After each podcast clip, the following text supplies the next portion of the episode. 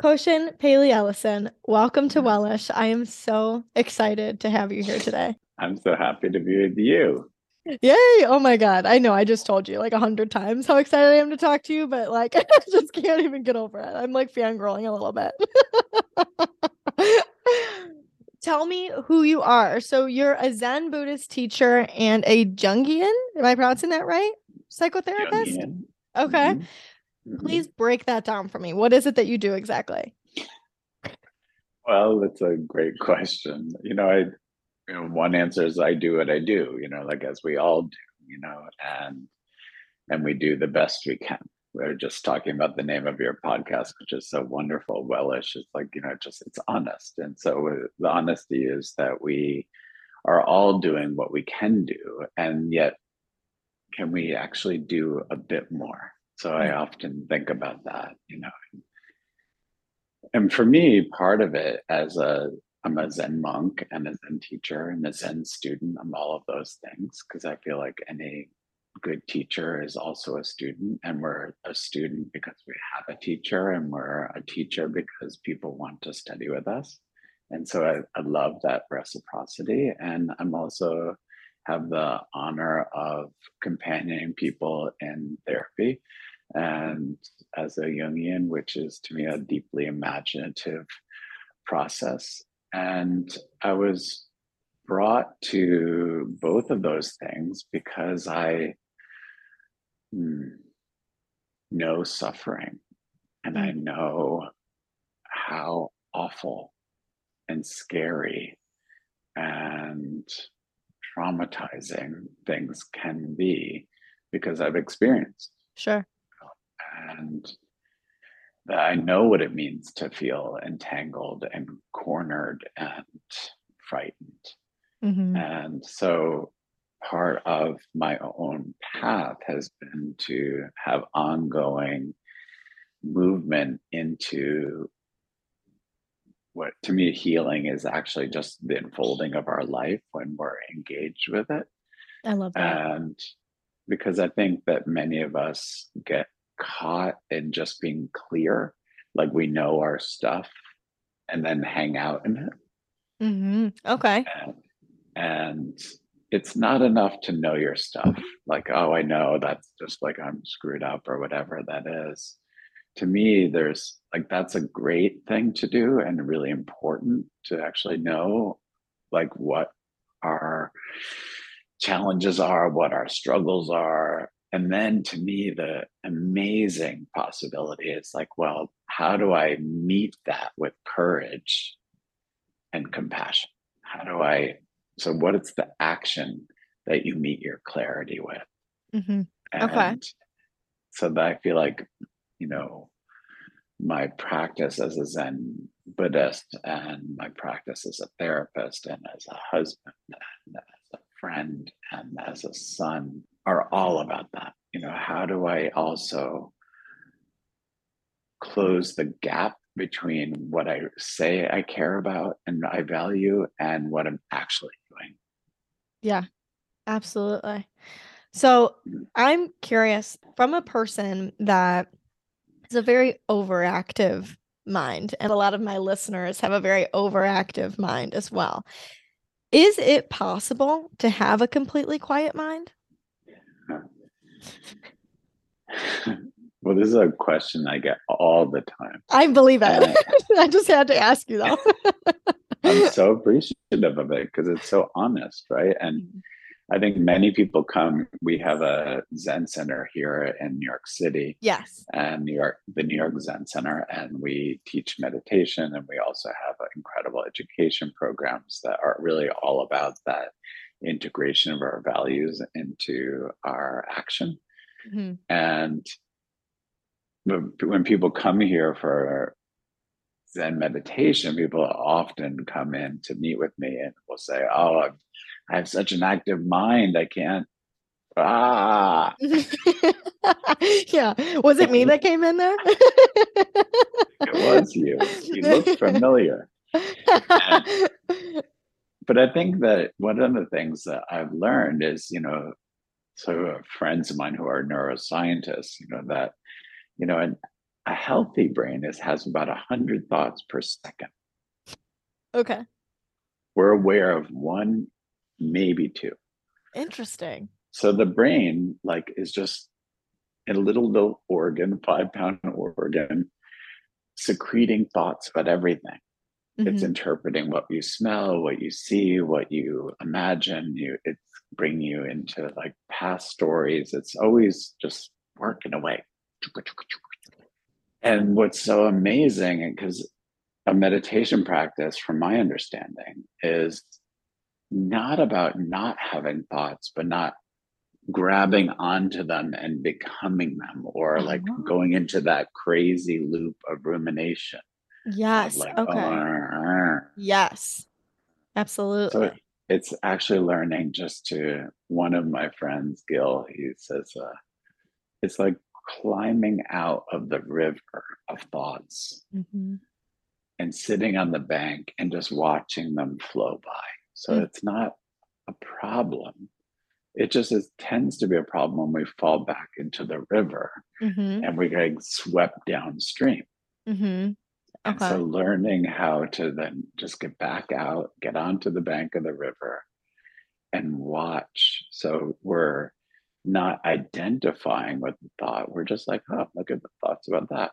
What's for lunch? That email. Did I post that? Did I not post that? Whatever that is. And just like, hmm, whatever that is. Yeah. And it's an easy thing to say. But not easy to do. yeah, Yeah. absolutely.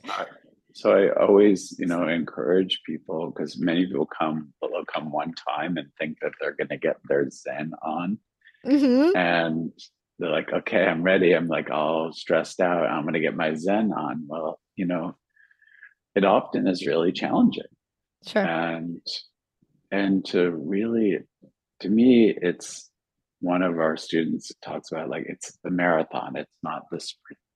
Yeah. So so how do you just like okay, learning how just to be steady. hmm We fall down, we get up, we fall back in the river, we get out, we fall into the river of thoughts, feelings, and get Mhm. out. And just and just learning how to do that without it being a big deal. Yeah. I love that you say that because I think that was such a large issue for me that I thought like okay, finish line. Like I'm going to read these books and I'm going to do the things and then one day I'm going to cross the threshold and be wonderful and great and that's just not how it works. So I love that because I feel that you very much bring awareness to the process that it's always going to be in and out of the river. Are you drowning for a minute in the river? Maybe, but you know, you're going to climb back out of it. You just kind of have to work towards that. Totally. What would you say is the first step in that process? Like if somebody was like, I want to get my Zen on, what would what would be the first thing that you tell them? we, we're coining that now to be a new thing. Well, what I would say is, you know, to me, there's this like really cool instruction of the Zen posture, which to me is also the posture, physical posture, but also like it's an awesome four step posture for our mind and our heart. And because in Zen, we're not interested in separating Mhm. our heart and mind and spirit with anything else. So where it's everywhere we go. And so what I would suggest is like finding a way to sit in a way where you feel grounded. So feeling your sit bones. If your feet, if you're sitting in a chair or you're standing in line at the grocery store, just like feeling your feet on the ground, like actually making that contact. Yes. And making yourself feel present in that moment. Like, Yes. "Mm, mm, Mhm. Here I am. This is real. Yeah. yeah Okay. And then actually sometimes i find it helpful to put my hands on my lower belly which is uh, just below your belly button and zen we call it your hara which is just like this sweet spot right you know two inches below your belly button you just put your hands there and just see if you can allow your breath to move your hands there Mhm. For sure I can. even a tiny bit Yeah. That's awesome.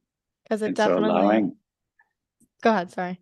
No, no, no. I was gonna and- say it definitely brings that awareness back to me that it's it's I feel like I always try to focus on my breath and I'm thinking of it up here. Like if I bring it down here, it slows it big time. Hmm. Totally, totally. And without even having to do like fancy deep breathing or Totally. anything. Yeah. Just like regular.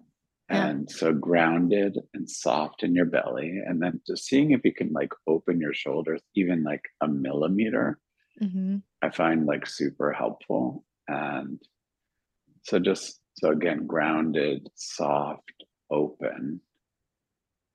Grounded and then soft. thinking and then the fourth one is just upright so allowing your spine as you know we often learn in yoga asana classes where you're you know elongating your spine but Mhm. also it's a wonderful thing to think about uprightness not just physically but also like am i aligned with what i care about Mm. so being upright in your values am i being upright in what i care about Mhm. and being loving or being caring or being responsible whatever your whatever really matters most and so it's like this it's such a cool thing to like really think about like grounded soft open and upright how am i doing Yeah. Yeah. What a I like how you word that too, because it's a very it's an easy way to bring it back. Bring it back and center yourself and have like actual action steps to focus on instead of trying to remember all the things that you've learned in your life. I like it. So yeah, and it's so cool to actually be in your body absolutely. It's again, it's very real. And that's what I think like when we go back to the thoughts and the craziness of like everything that we're thinking about, a lot of the time it's not real. It's not happening. It hasn't happened yet, or it's happened in the past. And that just brings you to your present, to your core. This is who I am. I'm right here and I am safe and I'm okay. So I like it. totally, Absolutely. totally. What do you think people do wrong on their journey to become Zen? Hmm. Yeah, I think that you'll relate to this. I think there was a study in like the 1980s, like back in the day, where like why did most people leave meditation? It was because they didn't get better, or it's like they didn't get well, right? Mhm, mhm. And so that, that we have this idea that we're gonna kind of dial it in and like then I'm good. Mhm. That we i think that we mostly get it wrong because we think that there's some arrival point Mm. that that we don't realize oh this is like the long game Yeah. it never actually has a finish line.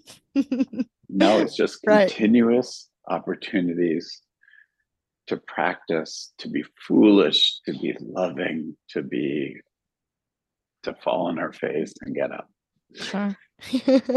I love it. and actually i think that to me the people that i respect and kind of look to are to like the people who know that that it that there's value to falling down and getting up Amen. I was listening to Jay Shetty, if you're familiar with him, not too Yeah. long ago about confidence. And that was one of the main points that he said was that a confident person doesn't have the problem falling on their face. They don't have a problem asking questions and trying to gain more knowledge. And people so often think that having all the answers and being so quick-witted and knowing everything is what equals confidence, and it's so not. big time What do you still Major. struggle? Yeah. What do you still struggle with when it comes to Zen? Since it's a ever going process, and I'm hoping you have something that you're still working on. Well to me it's just continuous so my husband his birthday's coming up and i was trying to do like a secret agent kind of thing hmm I do that every year, as if it's like not known that I'm doing it every time. I was like doing this, like I thought I was doing the, the secret, and suddenly, like there he was, and I was like, "Get out! Get away from me!" And he was like, "Get away from you!" And I was like, "Oh!" Sorry. And so it was like it, it was a great moment. This happened about an hour ago. That's awesome. so keeping it fresh for Yeah. you. Amen. And, uh, and so just like in that moment, it's just it was so amazing. And I said, I'm so sorry. You know, like I I mean, please go away. Let me reword. Still need you gone. That's But great. it, but it was so interesting, you know, that still like those like moments of reactivity are just Yeah. part of it. And one of the things that, you know, he and I have this like very cool practice that we learned from a friend where, you know, you start to say, if one of us is feeling whatever, and you say, like, what's the story you're telling yourself right now? Oh. So like Oh, so I shared this also in the book I just wrote called Untangled and mhm. where like I just remember I was walking through the living room and he was sitting at the table and he's like, What's that face? And I said, What are you talking about? And then I was like, What's the story you're telling yourself? And he's like, You're leaving me. oh my God. You're like, I didn't even say anything like that. And I was like, I'm just getting the laundry detergent. I'm gonna do the laundry. And I'm like, Are you good? He's like, I'm good. I'll see you in a bit. But what it- a quick fix. I love it. But I think it's so freeing just to be like, oh, right, we're always telling ourselves stories that are so crazy Mm, and they don't make any sense. And I think that that's the part of, you know, I often am encouraging myself and my students to become, I become dumb and dumber. Just like don't have to be so smart about it, just to Mhm. be open and curious and foolish, you know, and because we're always feeling these things Yes. and they're irrational and kooky and but i think that if we hold them too tight they get very kooky Mhm. and very crazy and then we could really be think then start ruminating and thinking that that thought is true Mhm. and what I love about it, you know, is our friend Jerry Colonna, and he, you know, taught us this strategy, and it was genius, you know, just to like, what's the story you're telling yourself, and and is that really true? Mhm. And somehow, even just saying, well, the story I'm telling myself is you're leaving me, is already like creates this sweet distance, and you're like in perspective, like, all Mhm. right, that's the story I'm telling myself, Mhm. as opposed to like what's real. Right. Right. How refreshing what you said about just being dumb and dumber, but being open. Because I feel like it just takes away all of the expectations that you put on yourself. And as you said, so freeing to be able to be like, okay, let me take a couple steps back because it's really not that intense. I can just be myself. I can just do what I'm doing and trust that I'll find the answer. big time. Yeah. So you mentioned your book, Untangled. Can you give me like a little brief blurb of what the Eightfold Path is? Yeah. So the Eightfold Path is the last part of this amazing teaching by the historical Buddha. So the historical Buddha was, you know, it's like I love to share that he his life, he was just like a person like, you Mhm. know, you or me, and was trying a bunch of things out because he realized, you know, he wanted to see more clearly in his life and wanted to be free Mhm. and didn't know how to do it. So he tried some apps and he tried, you know, listened to some podcasts and read some books. And, you know, he actually did try a lot of different things. And then eventually he's like, you know what? I need to like sit and face my fear because my fear is maybe the root cause of my suffering. Okay. and that my fear is dragging me around to like when I feel uncomfortable, I try something else. So, what about if I was uncomfortable and just learn to stay there hmm and not move away from it? hmm And so he did that. And what he saw, he, you know, re- recited this short poem when he woke up. And what he woke up to was he said, O house builder, thou art seen at last. the ridgepole is shattered. Nevermore will you build a house of sorrow.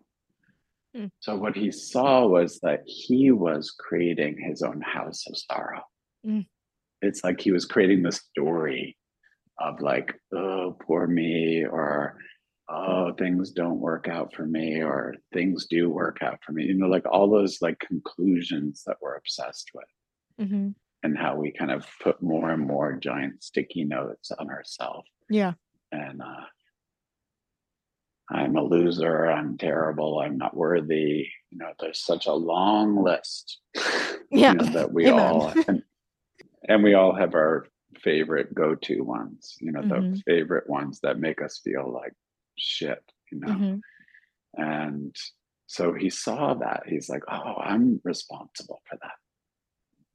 And so the Eightfold Path comes from what he realized his first teaching was that there are these four nobilities. And as a little boy, you know, I, there was this thing called like Encyclopedia Britannica, which was like these big volumes when people used to read books. Remember Mhm. books? And uh, and in the, I remember reading about the Four Noble Truths, and the first of the nobilities that that there is struggle in life, that there is struggle, and I remember reading that like, wow, like, like I just I felt like I was being let in on this big secret. Like Yeah. I felt that, you know, I grew up in a home where there was not a lot of transparency about what was actually happening Oh, okay.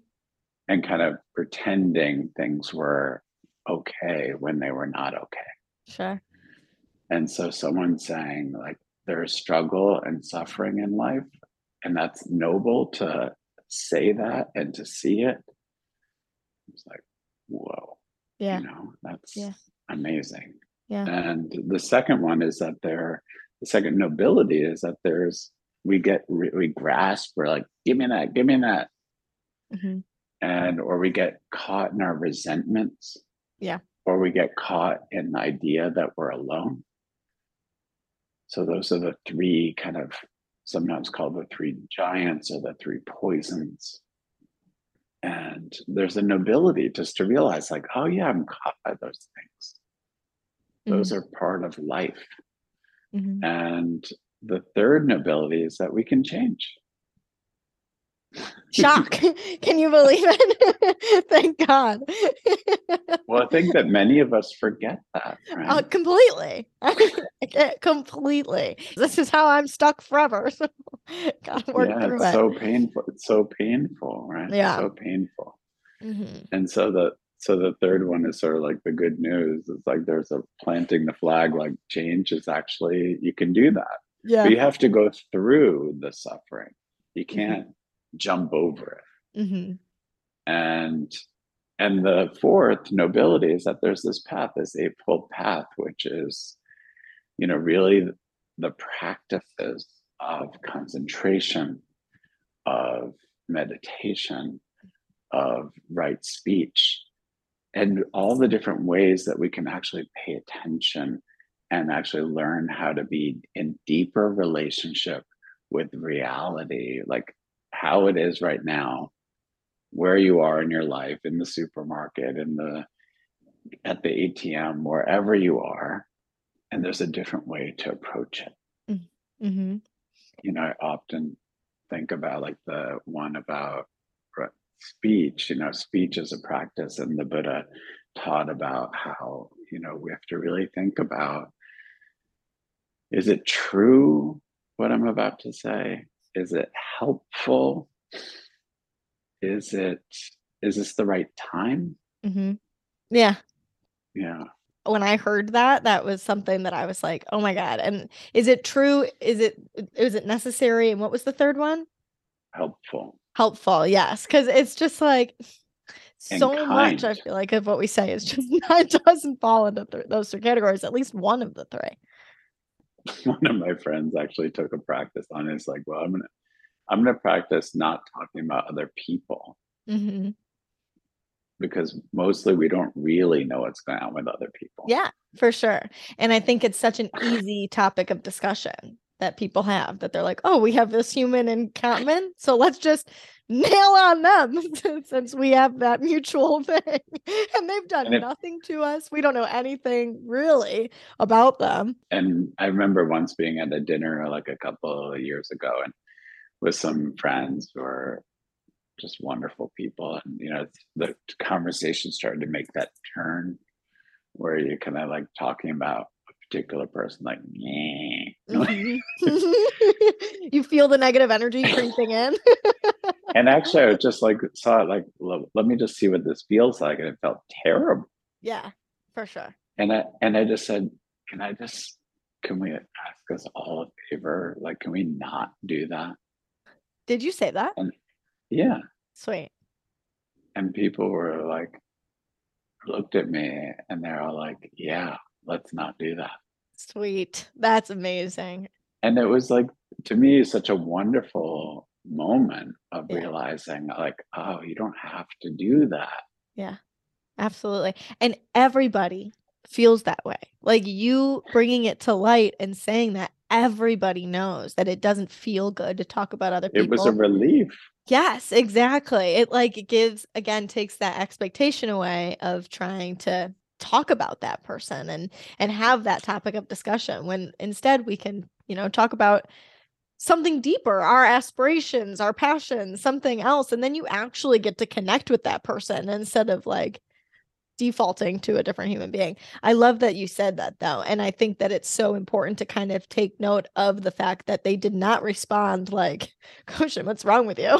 why would you do that? Or why would you not want to talk about them? It was totally like, oh, wait a second. I'm being an ass. Let me right. keep myself in check. Sweet. Totally. Totally. What have you learned about yourself through your work? what haven't I learned? Okay, that's what I was thinking you were going to tell me. uh, let me think.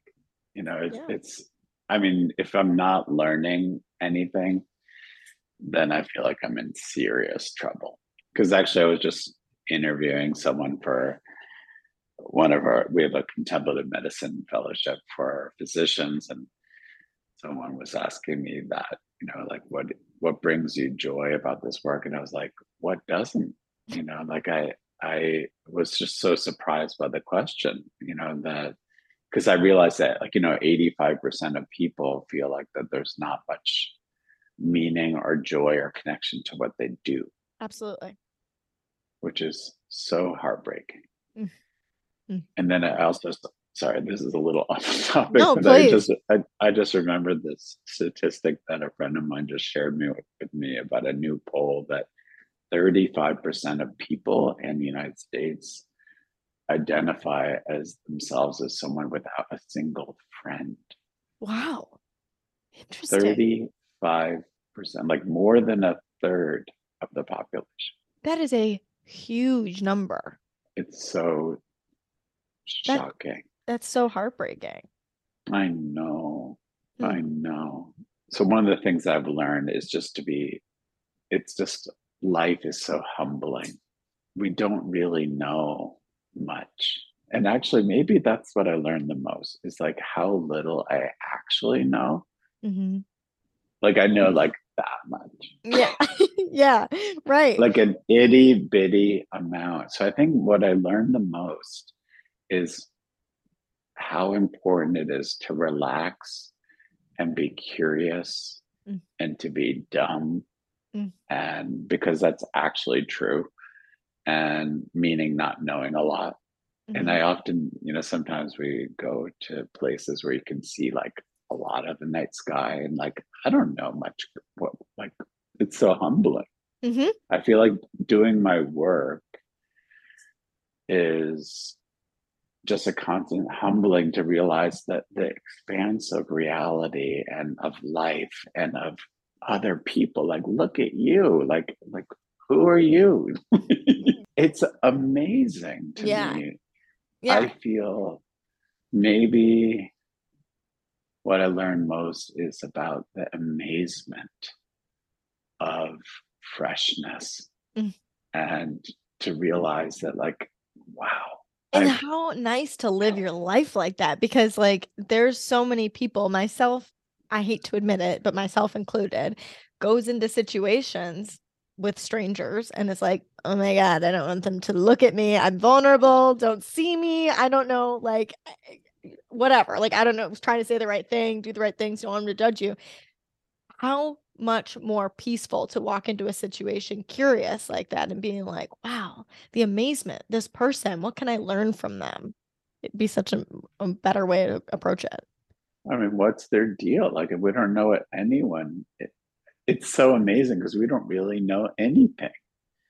And oh. like, like I even feel like I'm a mystery even to myself, you know, and you know, I think that that's the most important and the most true. Mm-hmm. So I guess I, the more I live and teach and have the honor of being with people and being in this life, I just feel like the more mysterious everything is. Amen. In the most amazing way. Yes. Yeah, absolutely. Mm. How is being Zen and being positive linked? Hmm. I'm not sure what a positive attitude is. Okay. So answer. Give it to me. That, Why don't you understand? Because I think that to be really, really curious is not positive or negative. Okay. In a certain way. I think that maybe if we think about positivity and negativity, which I don't often, but it's if I just play with those ideas, maybe negativity comes from feeling caught in thinking you know who you are and what life is. Interesting. So let me ask you this then, because I feel like I am always like on this like psycho like path to be like, I'm gonna figure out who I am. so like you say that, like you never actually know. Like you're always in the process of learning. My understanding that well, right? well, I have I have moments where I think I know something and then that's not usually that helpful. Sure. And you know, I mean, of course there are things that I do know, you know, like I you know study a lot and I love learning and sure. But but I feel like in general it feels super porous, you know, and it's not like I don't feel like a locked box locked box of knowledge, you know, like I know this stuff, you know, and and oh, maybe it has related. There's this really amazing Zen story that I love very much, where this Zen teacher there's this some Zen teachers specialize in certain arts, and one of them was this tea master.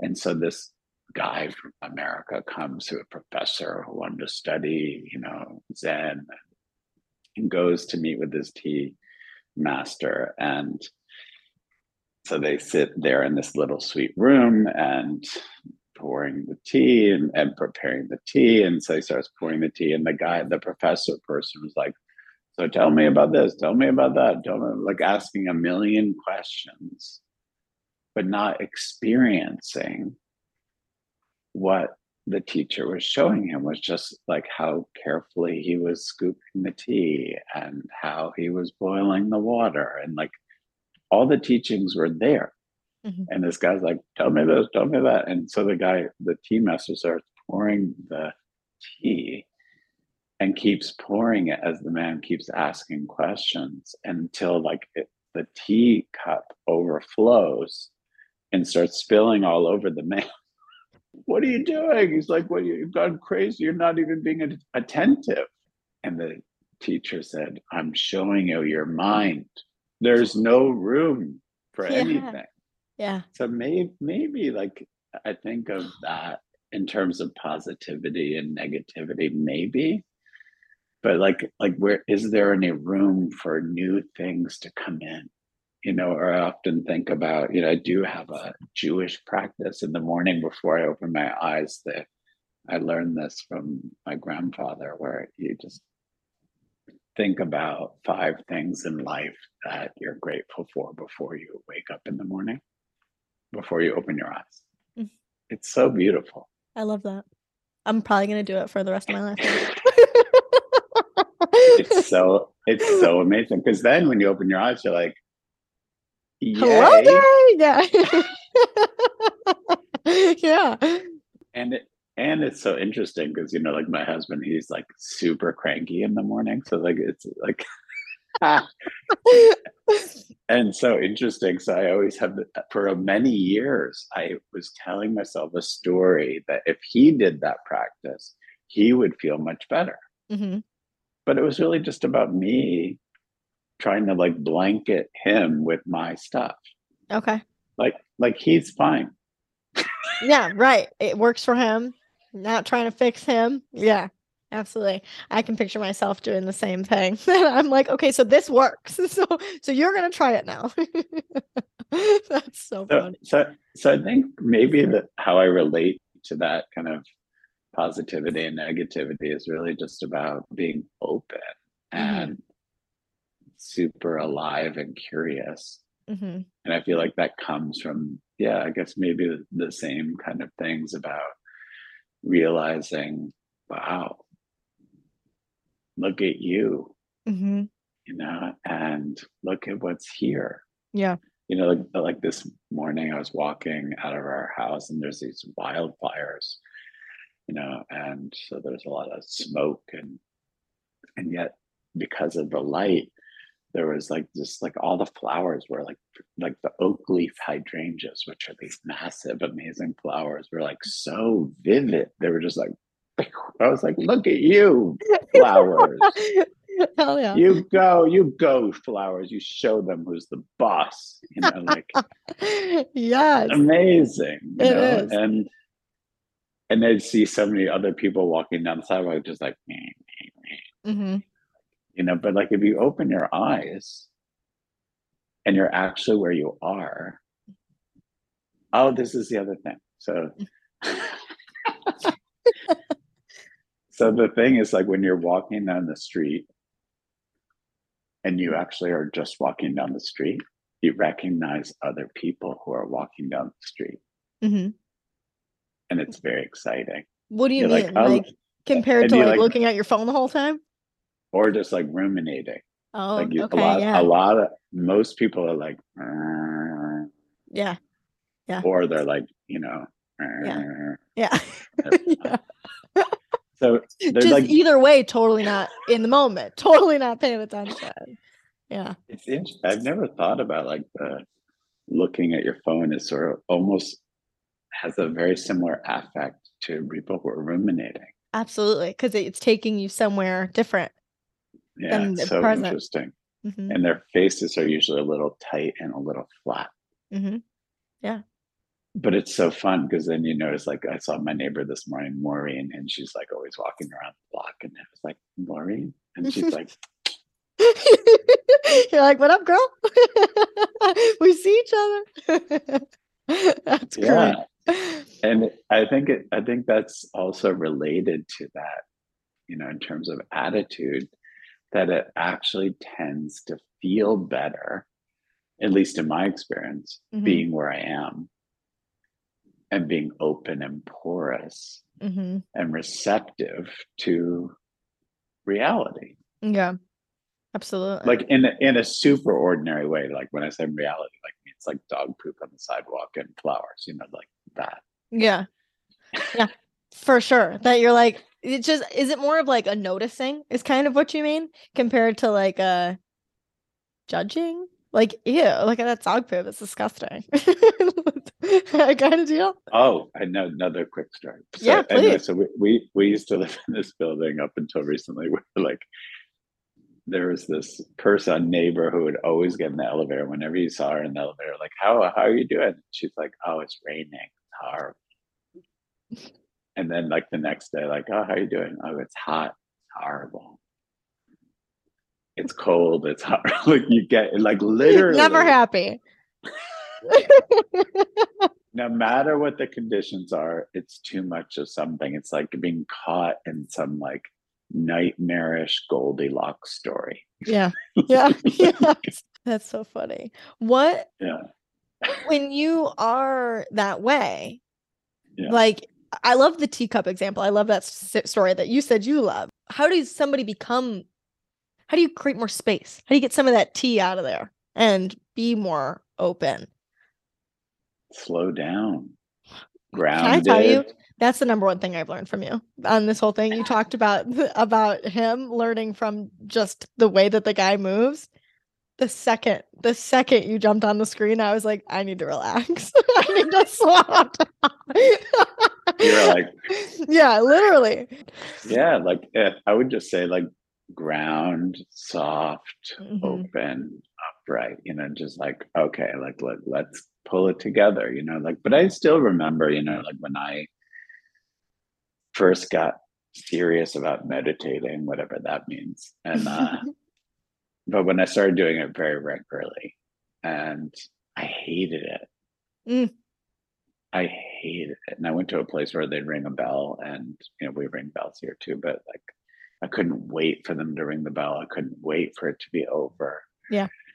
It felt like an eternity. I felt like for sure, like my legs were going to fall off because they went to sleep. And it was like, that was bad. Mhm. You're like peeking out of one eye. Or not, just like, come on already, you know, like I'm awake. ring the frickin' bell, you know, Yeah. and uh, get me out of this hell, you know. and so but it was so interesting like i don't know what it was but i just like kept going Mhm. and even though it never it was not pleasant and like i think that you know we were talking about earlier that a lot of people you know want want it to be pleasant and there was just something about really learning how to be in the unpleasant and not run away Yeah. that made me really interested. And it made me like feel like, wow, there's some room for freedom. Like, wow, what's such, what's, why is something unpleasant such a big deal? Like nothing was actually happening. Like we were just Mm. sitting quietly somewhere. Mm. And I was, ma- I was making a big deal. Yeah, a hundred percent. Eh. That house of sorrow. See, I'm look listening. at you. Look at, look at you, Sarah. Look at you delivering. That's so funny. It's so true though. I mean, God, I it's so much of what we do to ourselves. So I guess it's just like that's but honestly, that's what you're for. That's why I'm picking your brain because I'm trying to figure out how to knock that off. Yeah, and I think it's just like an ongoing practice of knocking Yeah. it off. It's like, oh, here it is again. Like, but it, we then we start to recognize, like, oh, there you are, there you Mhm. are, like Mhm. Mister making it into something that it's not. yeah. Look at you making it into something that it's not, Right. And having a sense of humor about it. know, yeah, it's, I yeah. it's it's super important. Mhm. Being able to think we- make fun of yourself. Yeah, and in a really loving way. It's just like, oh, come on already. It's like, oh, There I go again. go d- Reel that in. yeah. Yeah. Yes. Absolutely. It sounds like a lot of it, and I know a lot of the Buddhist practice has to do with compassion. What do you think people struggle with the most when it comes to being compassionate with themselves, with others, whatever? Well, the cool thing to me about compassion is that it is yourself with the world, right? And so I think some of us have a hard time with compassion because we're not actually even in the world. We're so in our thoughts Mhm. and separating ourselves from the world. So that makes compassion almost impossible because no one else exists, you Mhm. know? And so I think that the amazing thing is to realize, like, oh, who are you?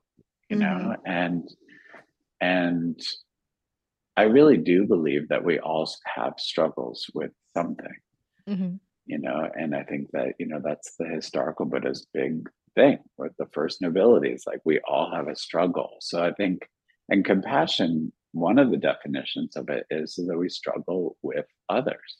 Mm-hmm. And that we can actually, oh, like, oh, Sarah, you have struggles. I have struggles. And that makes us more connected. Mm-hmm. And so I can feel compassion together with you, realizing, like, oh, yeah, you have pebble in your shoe. I have a pebble in my shoe. And that makes us more connected. Mm-hmm. So then what what about when somebody else puts a pebble in our shoe? Like how do you have compassion for the assholes? Like the people that do us wrong, people that you know like misery loves company, like that kind of a situation. How do you Mm, begin yeah. to like be compassionate for those people? Mm, That's called like fifth gear compassion practice, yeah. you know? And, uh yeah, or maybe first gear. You know, sometimes we have to like dial it Slow down. down, like, yeah. okay. I'm so happy probably. you said that because I feel like you I thought I genuinely thought you were gonna be like, you just have to be compassionate. Like you just have to know that no, they're going through it too. So that makes me happy. I think it's like the great challenge actually. It's to think about like who, whether it's a group or a person in the world who you think you're not. Hmm. You know, I definitely have a group that I think that I'm not. And so, and for me, just to be totally transparent, it's like a white supremacist. Like I'm pretty sure that I'm not a white I don't fall into that category. Yeah. yeah. and I realized like actually I have a lot of intolerance and dislike that group. I have that feeling, right? Mhm. And so what I decided that I would sign on. So I've been doing this for now almost two years. So I have a practice. So every morning after I set meditation, I sign on to one of these white supremacist websites. And I do this every morning and it just for a few minutes. I don't recommend it, but like, but it's interesting. And, and they're so hateful. yeah. And like all the things that are written on this blog that I sign on to, it's so hateful and so demeaning and so overgeneralizing about lots of things. Mm. And what's fascinating is like I still notice in my own experience how quickly I become just like them. Hmm, interesting. Bec- because Like- why? Like what's I happening? like th- they should be annihilated. Oh, I get what you're saying. Okay. Okay. It's crazy. Like, and I realized, oh my goodness, like I, so the, to me, actually, that's the beginning of compassion when I realized, like, my goodness, I have those eviscerating thoughts also. hmm Let's Talk unpack about- that. Yeah. yeah. Oh my Talk god. about humbling Yeah. Right. and like, wow, to realize, like, I'm just like a white supremacist. Mhm. you know i have the same kind of human quality. Yeah. and so it's to me like that's you know so i don't necessarily recommend to go that extreme that's a practice but i think that it is really important to think about who in your life maybe it's a, a people have perpetrated harm on us or they have put a pebble in our shoe. It could be just you know that kind of innocuous like someone you know cuts in front of you or on the, on the highway like it's that huge range right Yeah. uh, uh, of all the people who are like eh Yes. I love that that's your noise for every person that sucks. that's so funny.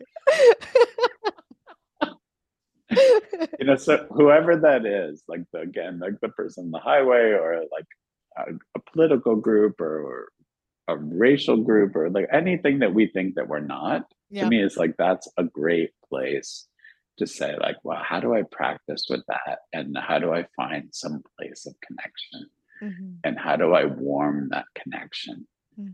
doesn't mean you have to be best friends with the person you know it doesn't mean you have to like them or approve of what they do but how do you actually recognize their humanity because mm-hmm. actually in my experience it actually encourages my own humanity but when I kind of nix a person or a group or whatever that is, like that is actually doing something to me. Yeah, right. Right.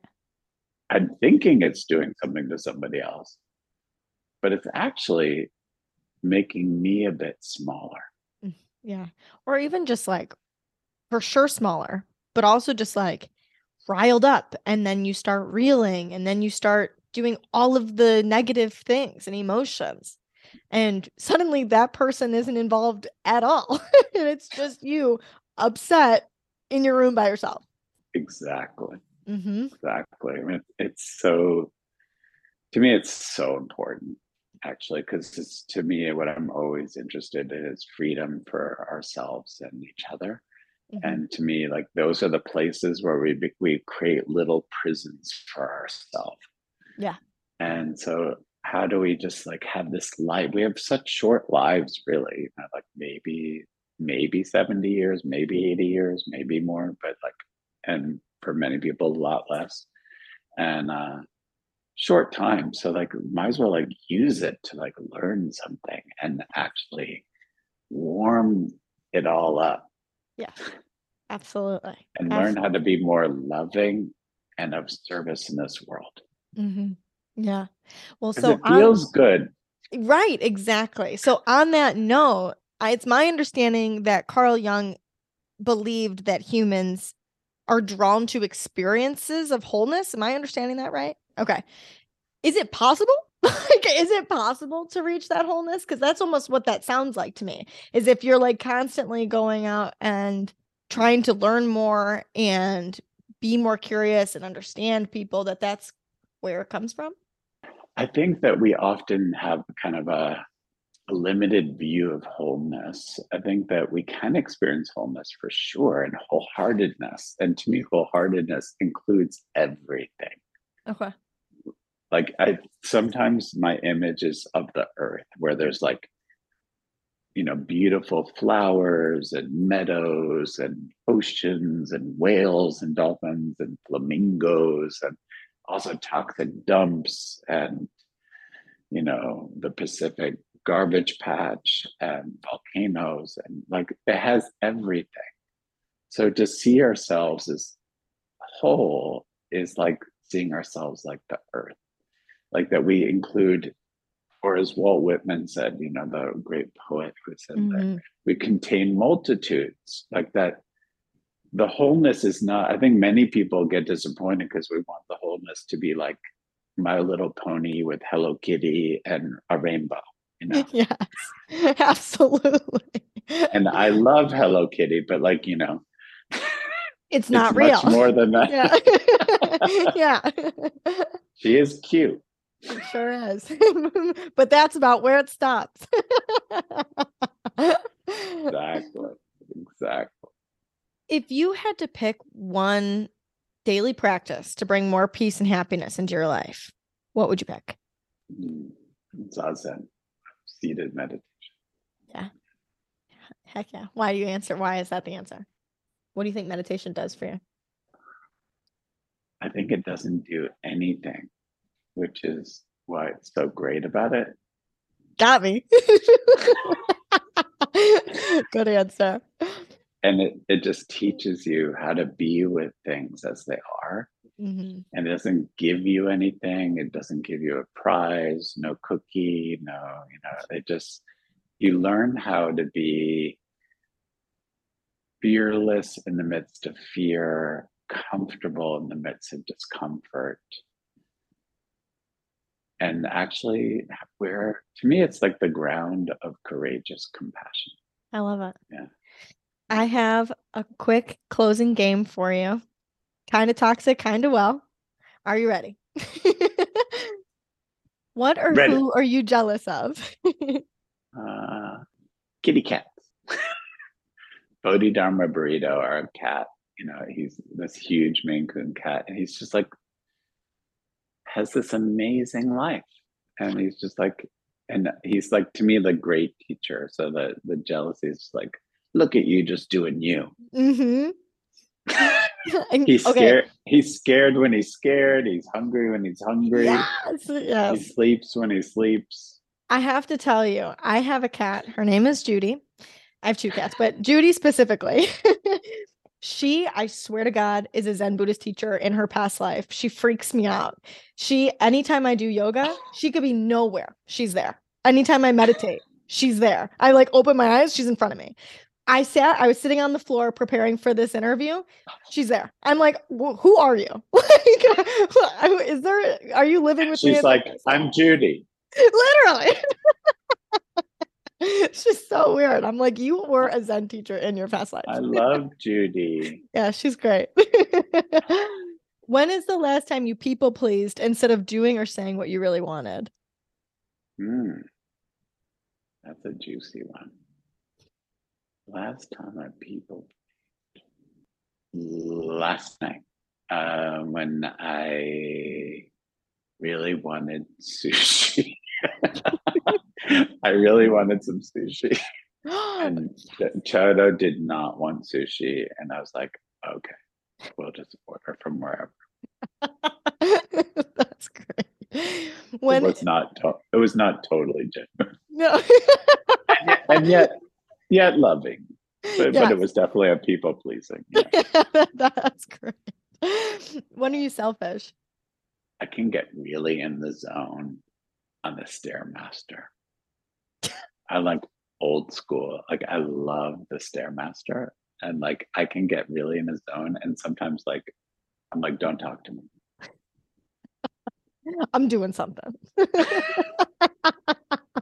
that's wonderful Yeah, like so, like literally this morning I was on the stairmaster. I was like working the shit out, and it's intense, especially after like 40 minutes on that stairmaster. It's like, Mm.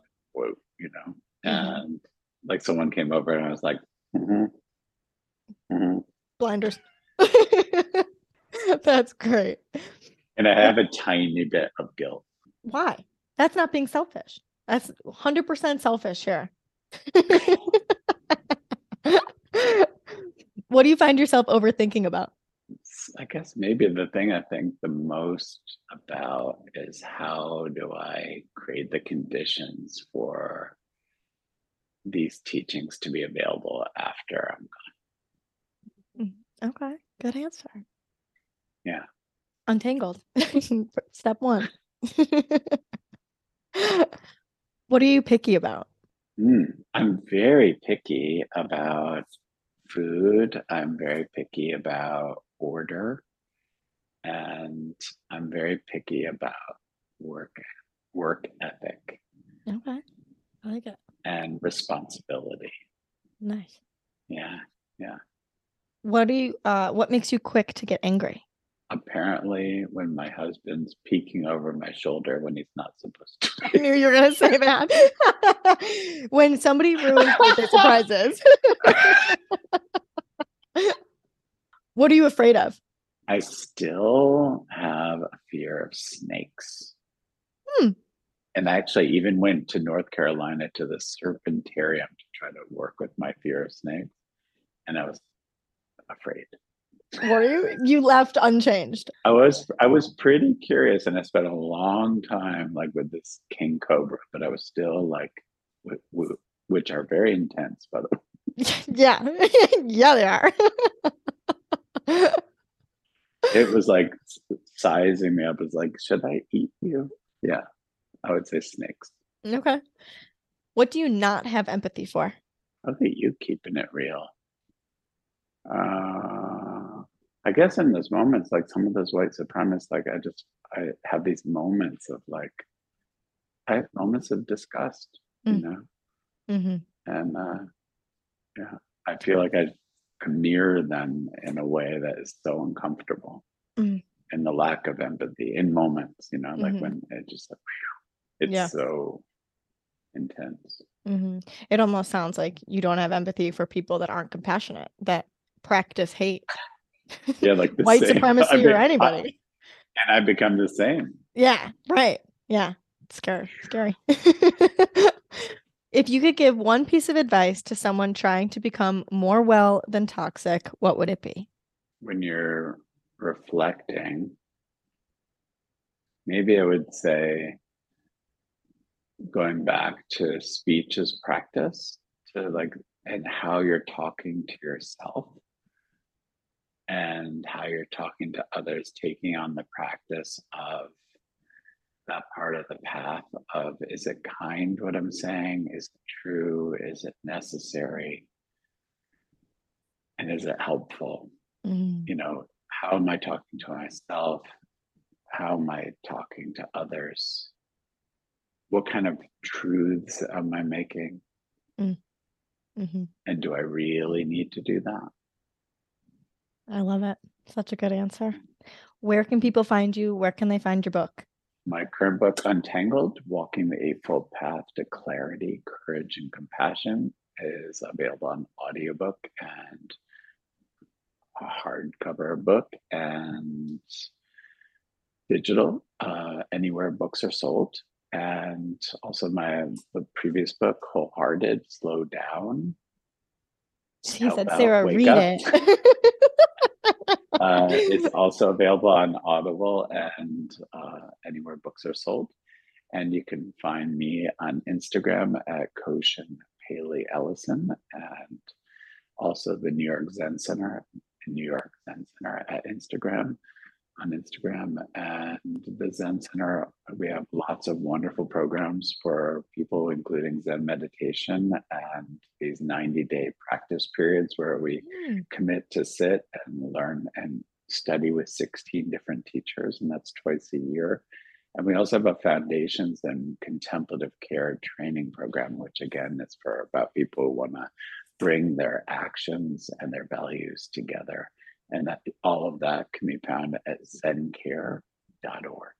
Awesome. Koshin, you killed this interview. I'm so excited to have talked to you. Thank you a million times for being here. Mic drop. you are the best. Thank you, thank you, thank you, thank you. You're the best.